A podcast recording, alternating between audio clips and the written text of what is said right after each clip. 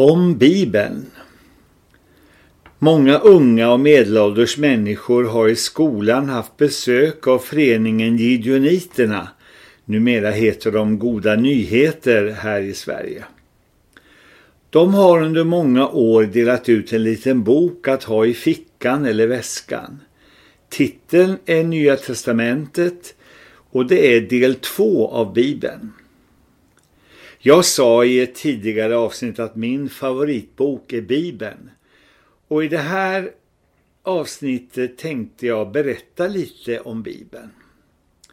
Ända sedan jag var liten har jag varit en bokslukare.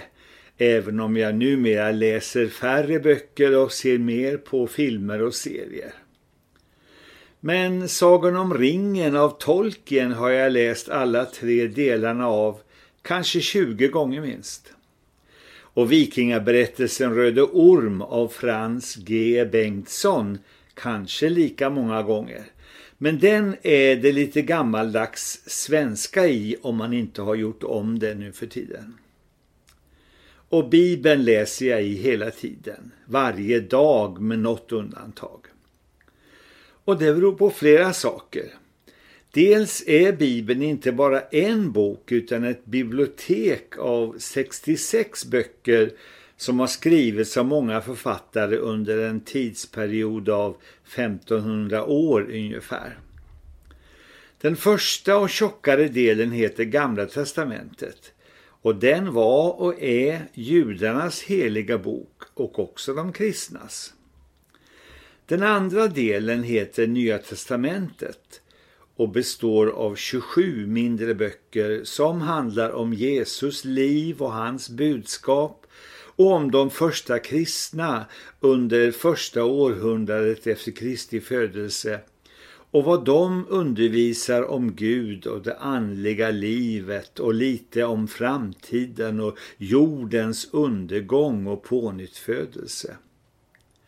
Du kan ju kolla om det finns någon bibel hos dig eller dina föräldrar och släktingar. Men det enklaste är om du laddar ner appen Bibeln med en ikon av en brun bok till din telefon eller dator. Där finns Bibeln att läsa eller lyssna till i flera olika översättningar. Och det finns olika funktioner i appen. Till exempel dagens bibelord, ett litet stycke att läsa eller lyssna på. Om du tänker testa så skulle jag vilja föreslå versionen Nubibeln som finns både att läsa och lyssna på. Uppe i menyfältet finns alla de olika bibelböckerna och om du tänker bekanta dig med Bibeln så föreslår jag först Lukas evangelium och sen Apostlagärningarna. Det är 2 böcker i del 2 Nya testamentet. Om du vill testa lite i del 1 Gamla testamentet så läs de 2 första böckerna, första och andra Moseboken. De handlar om universums skapelse och människans urhistoria och det judiska folkets urhistoria så som Bibeln berättade. Man kan läsa Bibeln bara för att förstå mycket av litteraturen och konsten i vår värld. Den tar väldigt ofta upp bibliska motiv. Men för mig och många av mina vänner i olika åldrar är Bibeln en källa till kunskap och vägledning och visdom och tröst. Men framför allt är Bibeln Guds ord, Guds budskap till människan. Och sonen i treenigheten, Jesus, kallas också ordet som blev människa, som blev kött. Så det genomgående temat i Bibeln är Gud och Guds kärlek till människan och Guds räddningsplan för människan genom att sända sitt budskap genom olika människor, profeter och andliga ledare. Och sen som avslutning kom Gud själv i Jesus gestalt som budskap och frälsare och räddare. Så centrum i Bibeln är Jesus, kan man säga.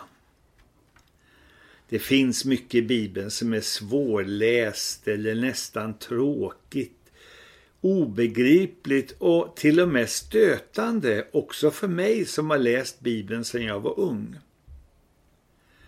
Numera läser jag igenom Bibeln ungefär en gång per år, men många bitar bara skummar jag och längtar vidare ifrån.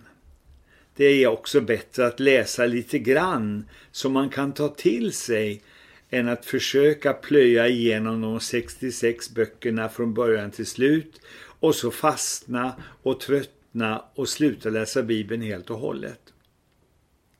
Som sagt, börja gärna med Lukas evangelium och Apostlagärningarna i del 2, Nya testamentet. Och ladda ner appen Bibeln. Läs eller lyssna. Det är början på en spännande upptäcktsfärd. Framförallt om eller när man själv ska ta ställning till budskapet. Om du vill bekanta dig med Bibelns budskap tillsammans med andra och med en handledare kan du också leta upp en alphakurs, det stavas A-L-P-H-A. Och det är efter den första bokstaven i grekiska alfabetet, alphakurs. De kurserna finns över hela världen och nu under coronapandemin finns de på nätet. Kolla gärna på Alphakurs online. Som avslutning vill jag berätta en liten anekdot om Fredrik den Store, kung av Preussen, alltså nuvarande Tyskland, på 1700-talet. Det berättas att en hovman sa till honom apropå Bibeln: "Tycker inte ers majestät att det är svårt med allt man inte förstår i Bibeln?" Kungen svarade: "Jag har mer problem med det jag förstår." Hälsningar från morfar.